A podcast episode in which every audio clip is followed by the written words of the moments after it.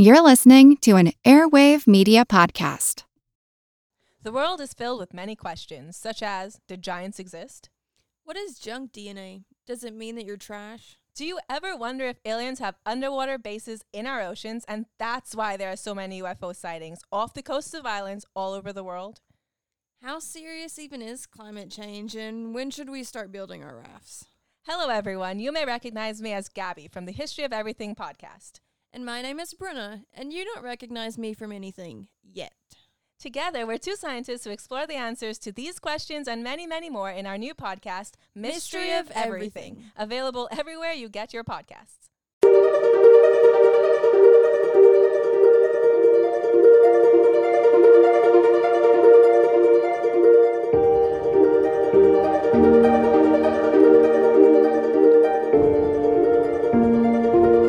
Hello, everyone, and welcome to All Creatures Podcast.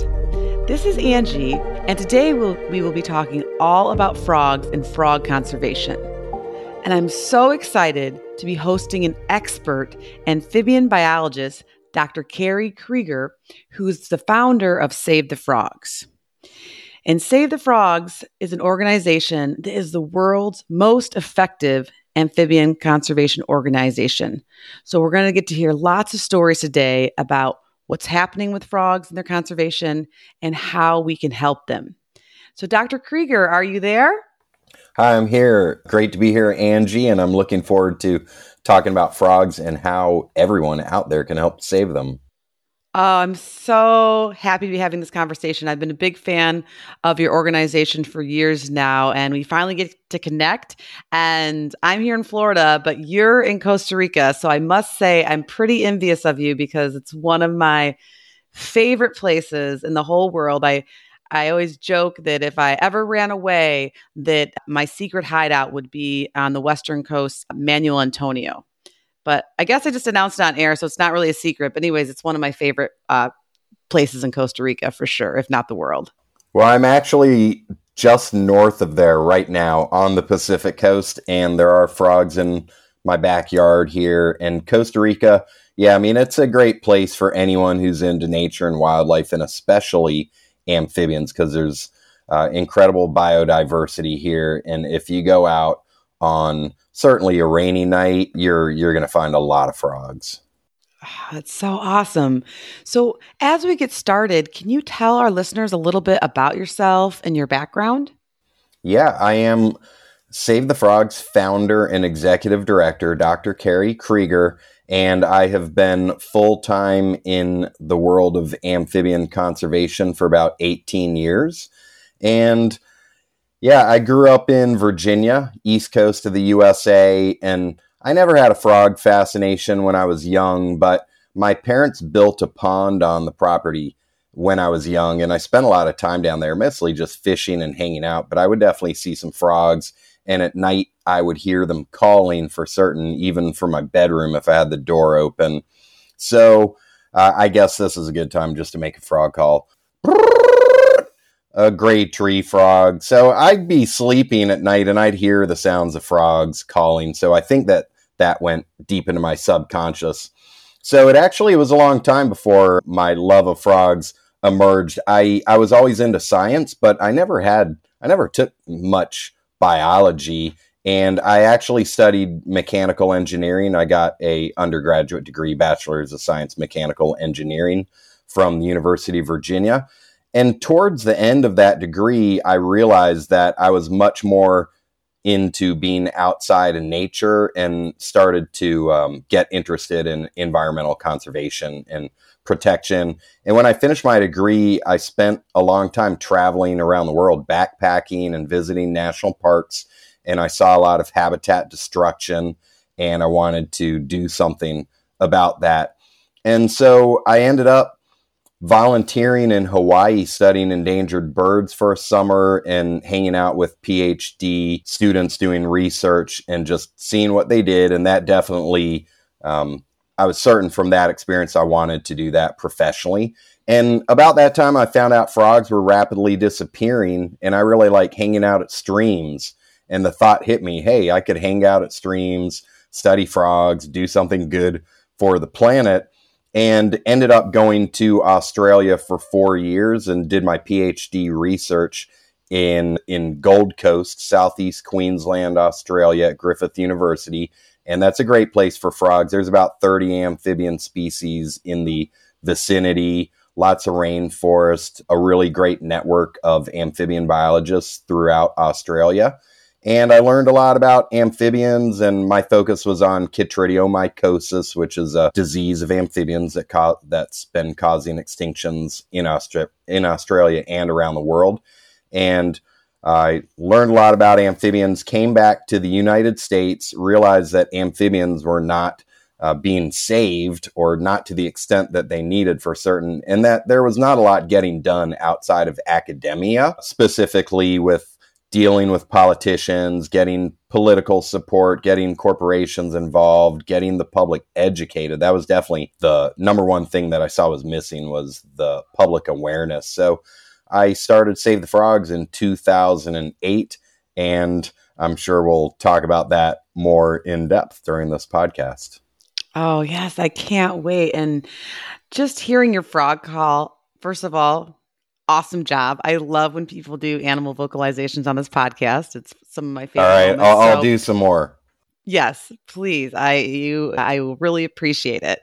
Well, and for me, Dr. Kriger, when I step outside my door right now, it's the evening time here in Florida, it is like a chorus, just a beautiful, beautiful chorus of amphibians. And it makes me excited. And I'm helping teach my young boys about the different calls. And I'm not that good. So I would I would love to have you on on standby from now on to help us.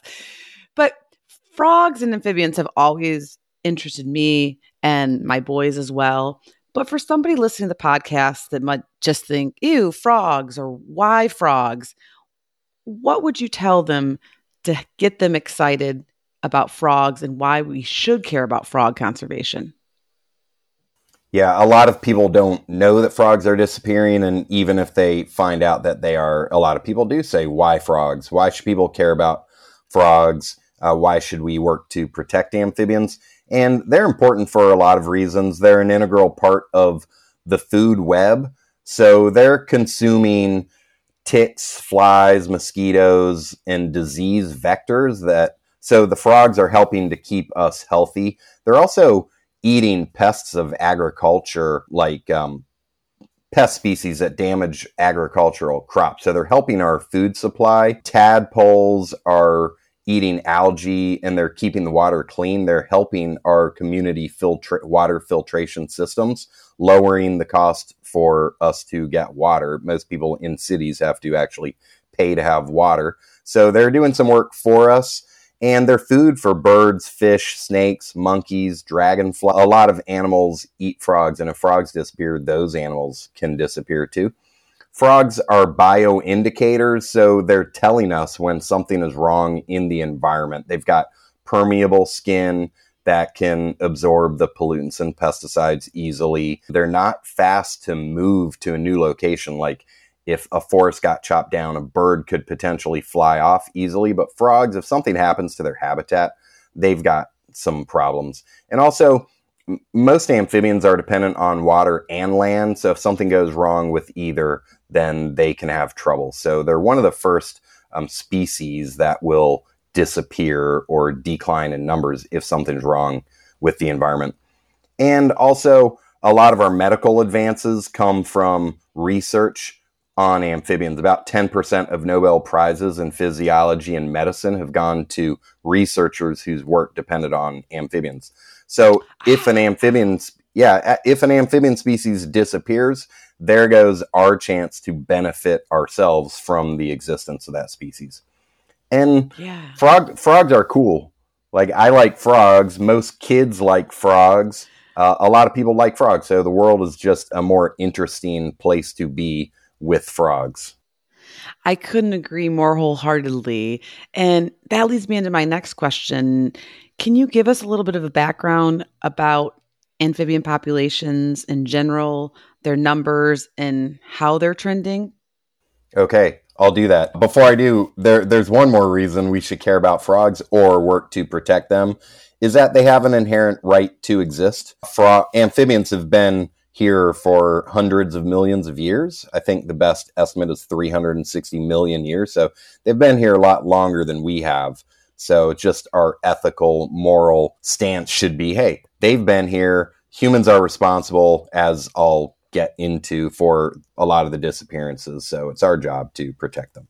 So, what is happening with the amphibians? The amphibians are the most rapidly disappearing group of vertebrates. So, about a third of amphibian species are threatened with extinction, eh, which means that if we don't do anything to remove the threats they face, we can expect them to disappear in the near future.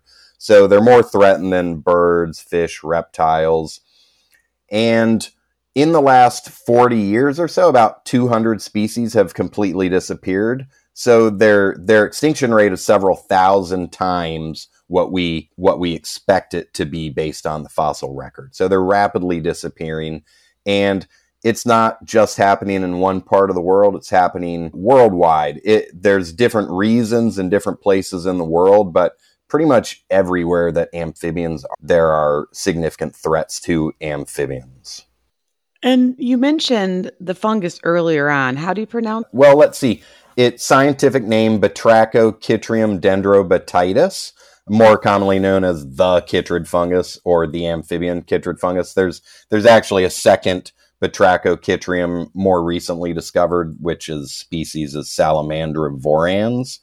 So um, we can just call them chytrid. Some people call it BD, but I think that's a um, serious uh, degradation of the name to the yeah, because I actually I think it's important because it's important to not call it that because I actually I'm involved in a, a governor a governmental stakeholder group and mm-hmm. the guy leading that group which has all to do with amphibians he didn't realize that BD was a chytrid fungus just because he's used to hearing BD BD and he didn't make the connection and that struck me as hey we've got people tasked to deal with the problem who don't even know that it is a chytrid fungus. So it sure. just seems like, hey, so a- anyway, the the kit uh, we'll just call it the chytrid fungus from now on. Call it call it something better yeah, than that. Yeah, chytrid's so, not that hard. Chytrid's easier than the scientific name.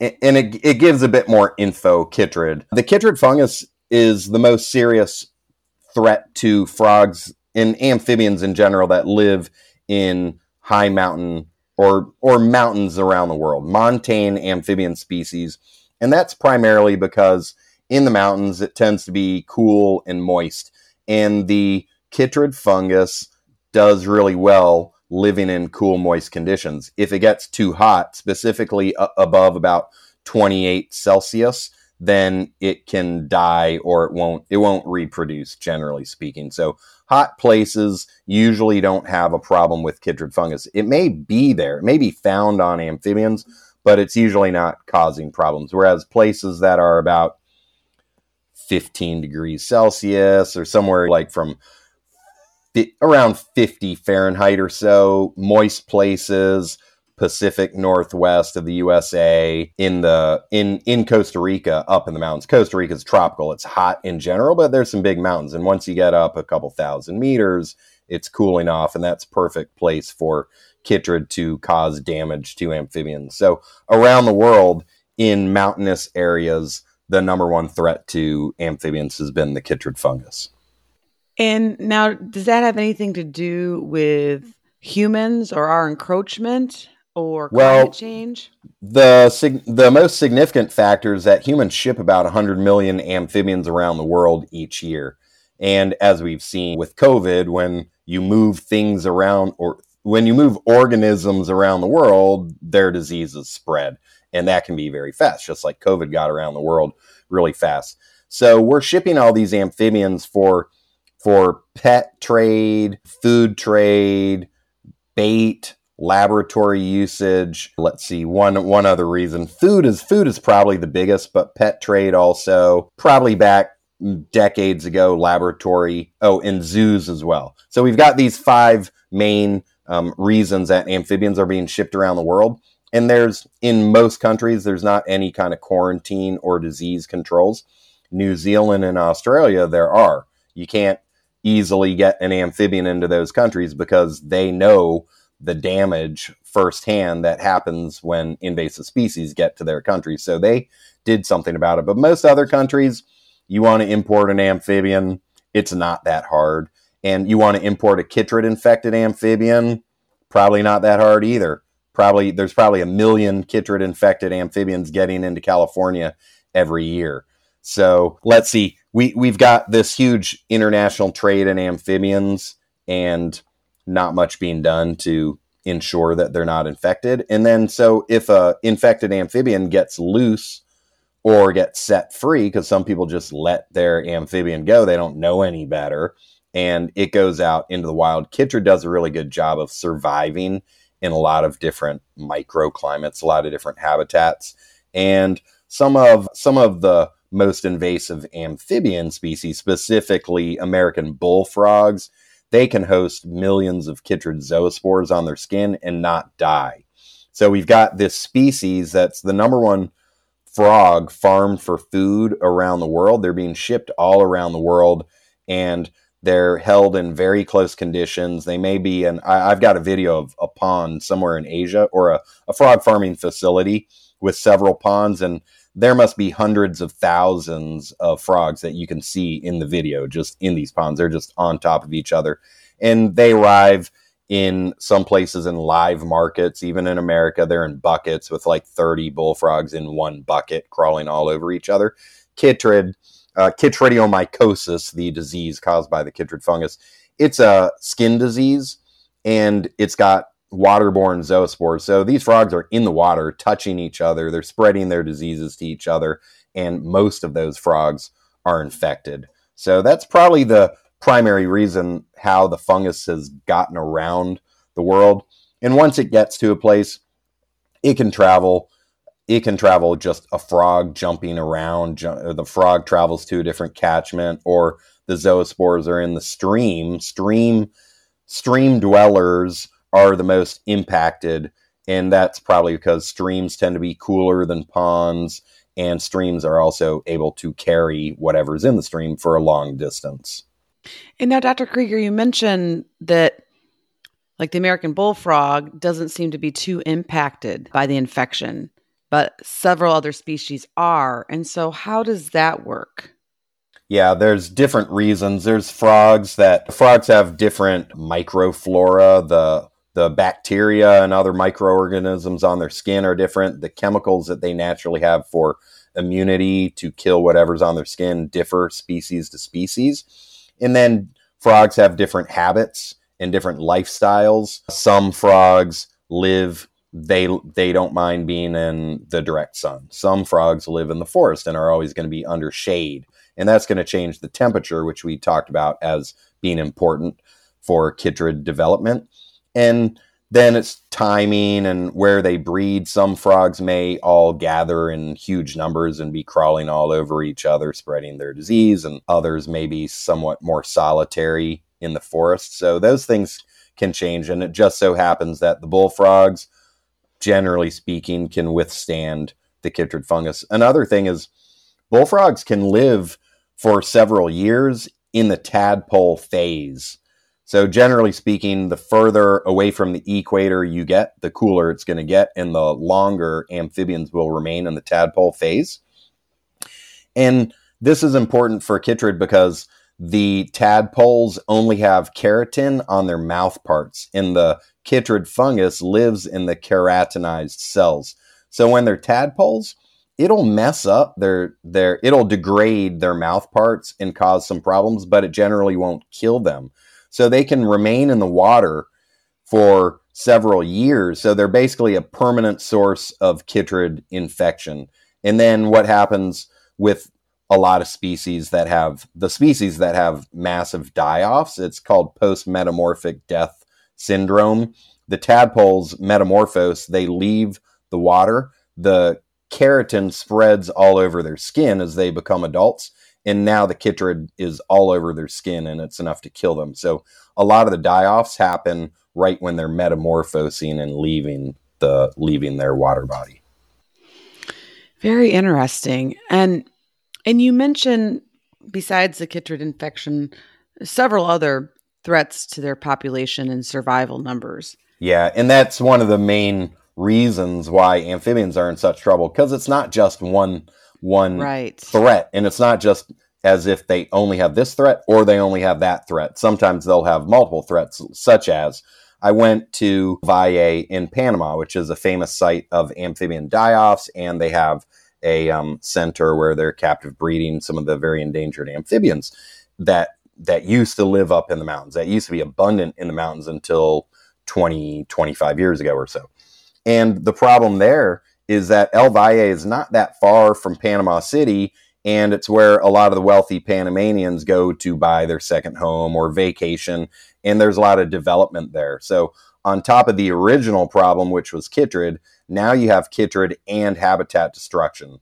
So, when it's time to try to release these captive bred amphibians into the wild, they're, the chytrid is still there. They many of them have not developed significant res- resistance to it, and now they've got the problem with increased habitat destruction. So, on the topic of habitat destruction, that is the number one cause of amphibian population declines worldwide.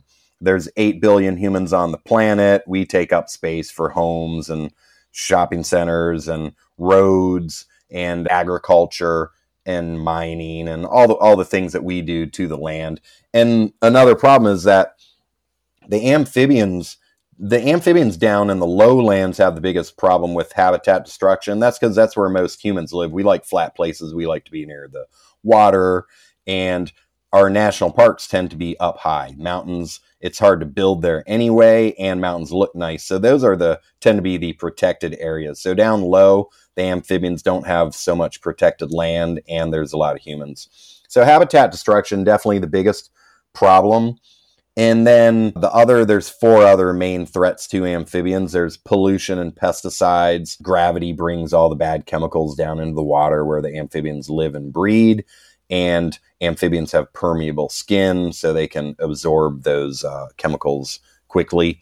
Global warming, climate change. So this doesn't matter if you if you have a national park because national parks aren't protected from climate change. And in certain places like here in Costa Rica, you've got cloud forests, and as the earth warms up, the cloud levels rise.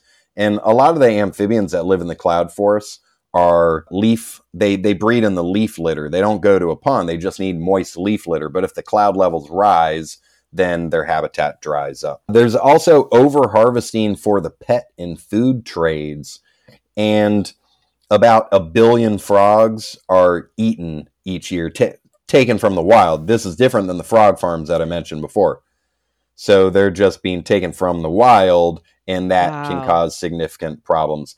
And even in species in the United States, the pig frogs in Florida were they're probably still eaten, but in a much lesser degree than they used to be. California red-legged frogs were nearly eaten to extinction.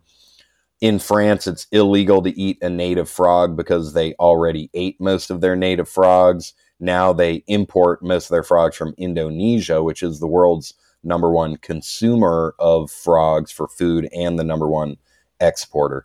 So that's a big problem. Taking pets, taking frogs out of the wild for use as pets. That's a problem in Latin America, especially because you've got some really cool looking frogs. Pet owners tend to like really brightly colored species, such as poison dart frogs. So there is a uh, black market trade. People go out and, or there's even in some villages, there will be someone who says, Hey, bring, you know, you bring me this frog, I'll give you a few dollars. And then it gets shipped out to Amsterdam or an illegal port, oftentimes in Europe. Europe, United States, and Japan tends, tend to be the biggest importers of frogs or amphibians for use as pets, and including black market illegal pets. And then the last major issue for amphibians is invasive species. So I was talking about the bullfrogs. The bullfrogs, it's not just that they're, well, it's not just that they're spreading diseases. They also have a very large mouth, and amphibians are gape limited predators. They're going to eat whatever can they can fit in their mouth. If they're carn- carnivores as adults, so if it's alive and they can get it in their mouth, they're going to eat it. So these American bullfrogs, they do really well living in lots of places in the world. They escape their farms or they get shipped somewhere and they get set free and they establish populations and have a huge appetite. So bullfrogs are the biggest amphibian threat to amphibians, but there's other species such as trout and fish that get introduced into high mountain lakes and streams, usually for fishing purposes, and also crayfish, red swamp crayfish, native to the southeastern USA, cause problems in California and Spain and Portugal. So all these different issues cause have caused amphibians to significantly disappear. And as you're going about with your studies and your research and traveling the world and seeing all of these threats and in real time, and then seeing that the numbers of several species of frogs are not rebounding, they're declining worse than they were. Can you give us a little background on how you decided to found Save the Frogs and what the mission is at your organization? Yeah, the mission of Save the Frogs is to protect amphibian populations and to promote a society that respects and appreciates nature and wildlife. And I founded Save the Frogs in 2008, about a year after I finished my PhD research. And it was because I really enjoyed amphibians, and that's where my expertise was and still is because that was my focus during my PhD research. And I figured, hey, I know a lot about amphibians. There's no re, and I like amphibians. I like hanging out out in the wild with amphibians. So there wasn't a reason to change. And also from writing and reading scientific publications, I'd noticed that most of them would end with a paragraph that gave some suggestions on what needed to take place. And I'd think, yes, exactly. But who is who's doing this? And I realized that generally speaking, nobody was was helping to save the amphibians and to implement those actions. And I also saw the pretty widespread lack of amphibian awareness worldwide. And I, I always consider education to be the basis of all successful environmental conservation. So I realized there was no public charity dedicated exclusively to amphibians, and I started Save the Frogs and just never, never looked back, never stopped. So, been saving frogs uh, within the organization, Save the Frogs, for 13 years, and We've got programs all around the world. We've got volunteers all over the world and talk about what we do. Yeah, well, you have some incredible accomplishments since 2008. And so I was hoping you could touch on a few of them. For instance, I know your organization is working towards habitat restoration. Would you mind touching on that a little bit? Yeah, so as I said, habitat destruction is the number one cause of amphibian decline. So if we can protect habitat or restore habitat or create habitat, then that goes a long way to assisting amphibians. And one of the best things that landowners or schools or we'll say land managers can do is to build build a pond, build a wetland or restore a wetland in the United States and around the world, but specifically in the United States, a huge amount of our original wetlands have been destroyed generally speaking for agriculture or to just to build on. People don't like wet places. It's hard to make use of wet land. So if you're out driving you'll be looking around and everything's dry or there's some crops growing and you won't even know most people won't know that it maybe it used to be a wetland there. So we need more wetlands and one of the best ways to help amphibians and a lot of other wildlife is to build a wetland because wetlands are so rare these days compared to their uh, you know natural state. So we have educated lots of people about wetlands. We've held wetland construction workshops. We've built wetlands. We've partnered with federal and state and local agencies to build wetlands on on their land. Uh, we've worked with schools and gone to gone to visit schools and built wetlands with the students and teachers and it's definitely one of the best ways. We we always try to get volunteers out there. And it's one of the best ways to get people interested in the environment. You get them outside, they're physically doing something, it's a tangible result. They can see what they did. It's easy to tell, especially when the amphibians show up, that that it's good for the environment. And so, yeah, I do recommend if anyone out there owns land or if you are a teacher or you manage land or you have some way to con- if you can convince somebody to build a wetland, ideally help them build it, then that is definitely one of the best things that you can do for the environment. And yeah, we have educational materials on savethefrogs.com, which is our website. And we have Save the Frogs Academy. We have online courses. We have a course on wetlands in there that has info on how anyone can get. The, the best thing is just a small backyard wetland. It doesn't have to be big. A meter or two diameter in most places is enough to get some frogs in there. But we have built wetlands that are 50, 60, 70 feet across. So if you're able to do that, if you can get an excavator and some heavy equipment in there, then that's great. Some people do have land and they're willing to do that, but you can start small. Well, yeah, that's amazing. And it's great advice too that even something in, you know, depending on how many acres you have on your property, just a simple little pond, not only would it make your property more beautiful, but it would attract a lot of uh, frogs and wildlife to the area. And, and it's much needed because I grew up in Michigan and now I'm in Florida, and those are both states that are historically wetlands. And as you drive through them, you really can't tell that much anymore. So we definitely need to keep some of these wild spaces or keep some wild space wild and then save the habitat or mm, what do I say? Um, and then recreate some wetlands when possible. So I I love that advice. And you mentioned about your academy at savethefrogs.com. And I was hoping that you could touch on how your organization is helping to educate people about frog conservation because as you mentioned earlier it's so important to not only get kids but all sorts of people excited about amphibians so they want to help save them. Yeah education to me is what save the frogs is all about. We do build wetlands and we've had legislative actions and a lot of different things. But educate it all comes back to education for me. And so one of the first things that I did when I started Save the Frogs was to build the website savethefrogs.com and I've been building it ever since, adding new pages to it all the time. Yesterday I added two pages to it. So it's got about a thousand pages of amphibious information on there. Save the Frogs Academy is online courses. Anyone can go to savethefrogs.com slash academy. Now, first I'll say you don't even have to go into the academy. If you go anywhere on savethefrogs.com, you're going to learn a lot about amphibians. But to organize the content into courses, I built uh, the academy portion of it. And at savethefrogs.com slash academy, there's a button right at the top. You can get 28 days free full access. So you can go and binge on frog information. When you're done with that, you can either become a member of Save the Frogs, or if you can't afford to donate to get a membership, you can apply for a scholarship that will get you free full access for a year, or and then you can renew.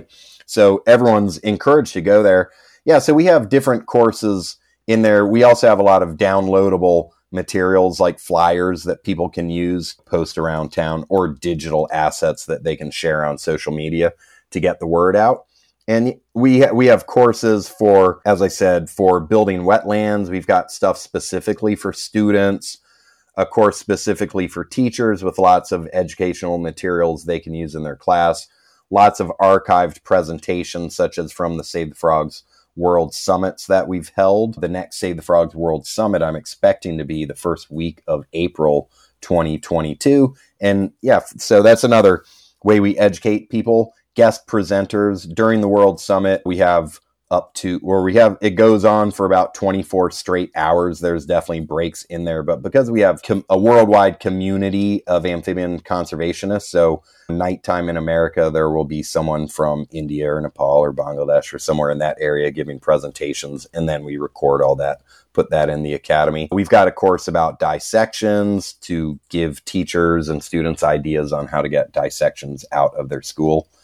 And then we have courses for different countries Brazil, Costa Rica, Bangladesh, Ecuador, Ghana, India, Mexico, Nepal, New Zealand, Pakistan, Peru, and the USA. So more specific stuff per country. We also have a course on how to be a better fundraiser, which is important for anyone who's going to, you know, be spending time in conservation. And yeah, aside from that, I've given about 400 or so live presentations, visiting schools, community groups, government agencies, and kind of grassroots method go out, talk to the people, get people interested in amphibians and gain support for the organization, get volunteers. And also, the reason I'm in Costa Rica right now, we've been leading eco tours since 2013, and we've done them in Belize, Costa Rica, Ecuador, and Peru. And we just led our our first eco tour post COVID or in the COVID era. We had taken some time off because of travel restrictions, but uh, we had a group and traveled around Costa Rica for 12 days, and that ended last week, and that was really incredible. It, it's such a great place for frogs and for birds and bats and just good hiking, beautiful scenery, volcanoes, beaches, rainforest, cloud forest. So yeah, Birds, I monkeys, yes. Yeah monkeys. yeah, I invite I invite I invite anyone out there if you're interested in Costa Rica or frogs or ecotourism. Um, and yeah, as I said, it's not just frogs. Like i if you're just into nature, you're gonna see it during the tour because we go out we go out a few times a day. So frogs mostly Wow. at night, but everything else during the day. And yeah, we'll be back here in June. We have a families trip. So if you want to bring your family, Cool. in in June 2022 it's a families trip and then in uh, July adults will say 18 18 and up no kids on that second trip and that'll That be one's to kind of sounds like my dream right now, but I, I think I'm in the family boat. okay yeah all right yeah we we we used to not it would be like hey whoever wants to come but then we'd have requests hey will you have a families trip and then we'd have requests hey do you have a trip that won't have kids so we decided to give people the option for 2022 Oh, for sure. You're preaching to the choir over here. I, I, I totally understand. And now you mentioned volunteers. What type of volunteer opportunities do you have? Are they just listed on your website or through social media? What might they entail? Well, we have a page, savethefrogs.com slash volunteers. And so I encourage anyone to go there. My number one thing for anybody who wants to volunteer for Save the Frogs, first, educate yourself. So spend some time on the website. The reason I've put so much information on the website is that so that people could educate themselves. And so I say, spend some time getting to know about frogs and getting to know about what Save the Frogs does. And ideally, you would arrive at a point on your own where you know what you want to do because you know about frogs, you know about your personal skills and interests, and you know what Save the Frogs does. So maybe you have the thought, oh, it would be really cool if I helped Save the Frogs do this. That would be the ideal kind of volunteer who came to me and they already had some idea about how they'd want to help. Because if someone just says, hey, I want to volunteer, I need to get to know you and your strengths and your skills and your desires, and that takes some time. So do do your own do your own work first, and then yeah, check out savethefrogs.com slash volunteers, and we do have some listings up there. Anyone with actual professional expertise, that's going to be ideal. Such as if you are a graphic designer or you're a professional journalist and or writer or science communicator or you're a high quality artist. But there there's plenty of other things. Like one i have a position up there. It's um, executive assistant you know just someone willing to help me do tasks that may not be that exciting but need to get done. So yeah you know if they're truly dedicated to helping then i can certainly find a volunteer position that they um, should ideally learn from and be able to help out with you know help me save the frogs Oh, absolutely. And I'm going to keep my eye on that uh, volunteer position to go to the adults only eco tour in June. Uh, or July. adults July. only in july july 2022 Yeah, I'll volunteer for that one. So awesome! Oh man, uh, you got you got you got me thinking over here. Hmm, I have I have some skills. What can I do? Now, Dr. Kriger, on a little bit more serious note, how has COVID 19, as you mentioned earlier, impacted frog conservation and then also your organization? Yeah, I, I don't think it's had a significant impact on us. It did stop my public presentations, live presentations. It it stopped Save the Frogs Day events, at least going out because we on Save the Frogs Day, which I haven't even talked about. Save the Frogs Day, we get people to go out into their communities and oftentimes hold, giving presentations. So those didn't happen, and the eco tours we had to postpone. So those are the major issues for Save the Frogs. But as far as like we we didn't get hit that hard financially because we've we for many years we've been we've had a good online presence. So it's not like a brick and mortar place and everything shuts down and there's no sure. income. So financially we were fine from COVID and for for a while more people were online so like the first yeah. yeah. the the I, first world summit that we had was like right when everyone was like everyone's brand new to zoom i'd been using zoom for years so You're we had huge pro. i love it yeah we had a huge turnout for that so that was good sure. as far as other people re- researchers i'm sure it's affected people's ability to travel to places but as far as the amphibians themselves I, I don't have any hard data on it but i think there were less people out. It, you know, there was less pollution because there was less traffic and less less air flight, and then there were less people out in wild places. So I'm sure a lot of places, amphibians and wildlife in general, probably did did all right. Yeah, yeah, and. Now, for somebody that's listening to this podcast that is really interested in amphibian biology or conservation, do you have any advice for them on how to get started and where they should go and what they should do? Yeah, I do. I would get started by going to savethefrogs.com slash jobs.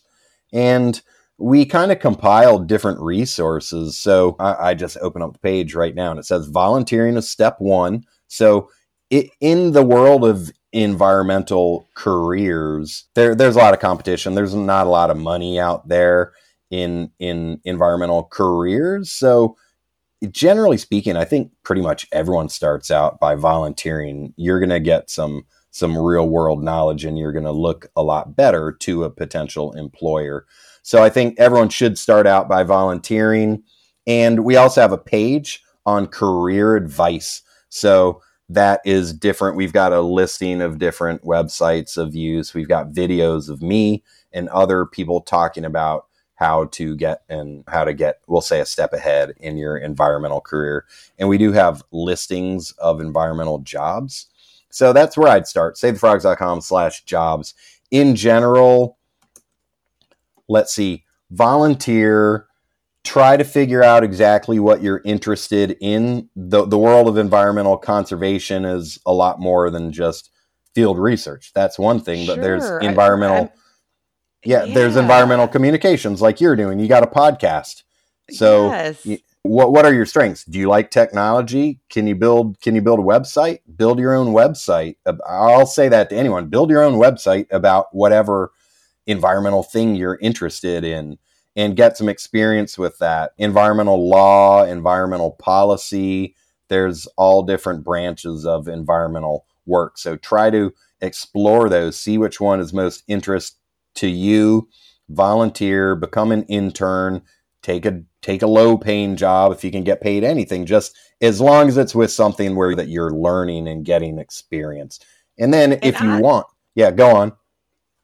Well, and honestly, for me, some of the volunteer jobs that I took early on, I I didn't really love them. And that helped show me it didn't necessarily show me what I wanted to do, but it showed me what I didn't want to do. And that's really good knowledge too, right? And that's why it's always important to volunteer first to see if you if this is something you want to move forward with and it's just they're just so they're so helpful along your path i think yeah and i'll also say you don't have to go to you don't you don't have to get a master's degree or a PhD, but if you're inspired to do so and you have a good opportunity, then that may be a good thing. And I'll say with that, especially for doing a PhD, like that's years of your life you're about to dedicate to something.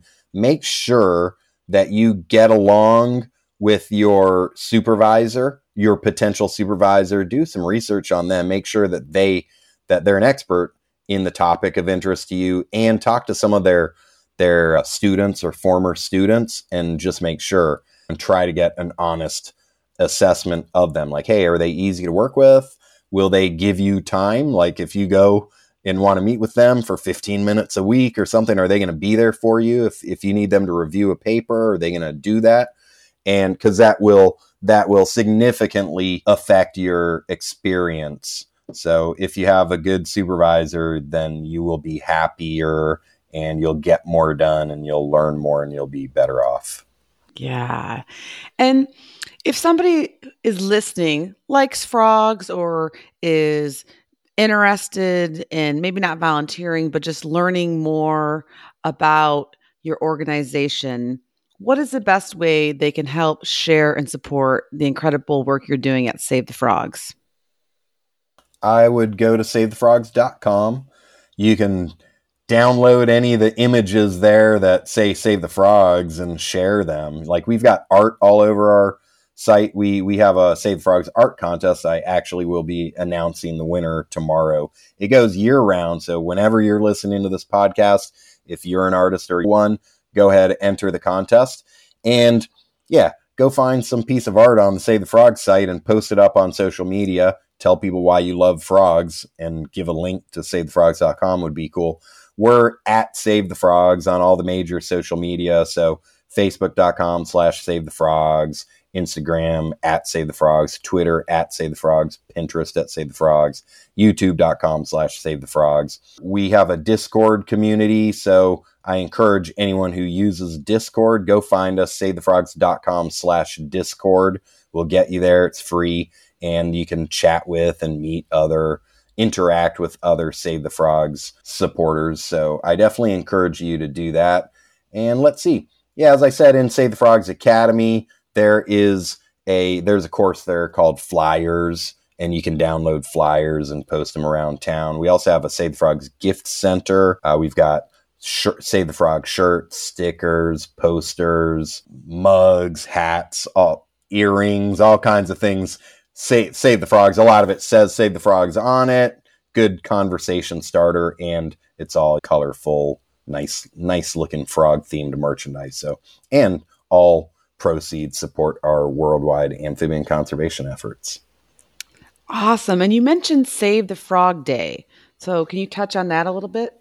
Yeah, Save the Frogs Day is the world's largest day of amphibian conservation and education or the world's largest day of education and conservation action. It's the last Saturday of April every year. I started Save the Frogs Day because I thought it would be a great way to get teachers and politicians involved and educated.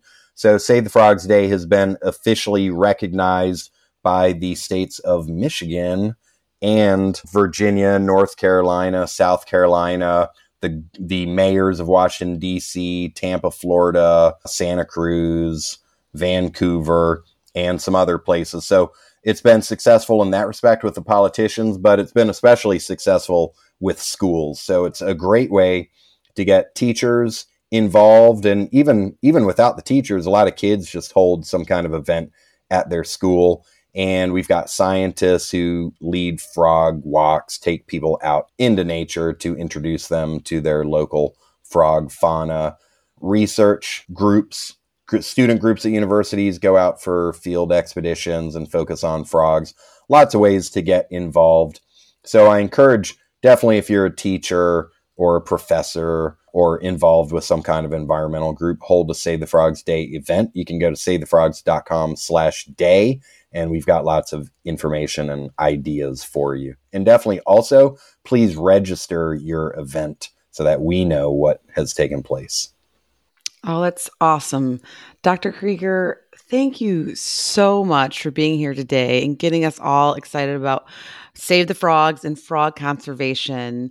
I want to keep this conversation going so we can stay in touch about the Save the Frogs World Summit, Save the Frogs Day, and of course those eco tours. Don't leave me behind on those eco tours. Yeah, I'm you're invited. Help, yes, I'm going to help promote a lot of that on, on our social media platforms.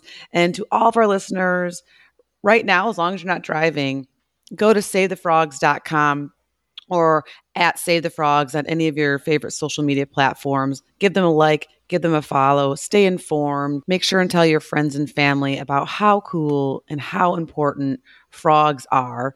We've got to do this together. It takes a village, and the world needs us not only to save itself, but also to save frogs. And they are a very, very integral part of our ecosystem. And right now, they are not doing well. And it has to do with our human actions. So help educate yourself and others around you because frogs are just the coolest, like Dr. Kriger said. So savethefrogs.com, check them out. And Dr. Kriger, I am super excited about our new frog connection, and I hope you'll stay in touch with All Creatures podcast. Yeah, I'm happy to come back anytime. And also, I promised you another frog call. Oh my So- gosh, yes, yes. Yeah.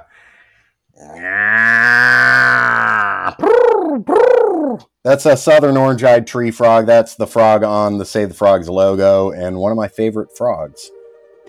Oh my gosh, I, I think I'm going to have to open with that. I'll put it at the beginning and the end of this podcast because that was music to my ears. So. Excellent. All right. Well, thanks for having me on, Angie, and good luck with your podcast. And uh, congratulations to you for all of your podcast success.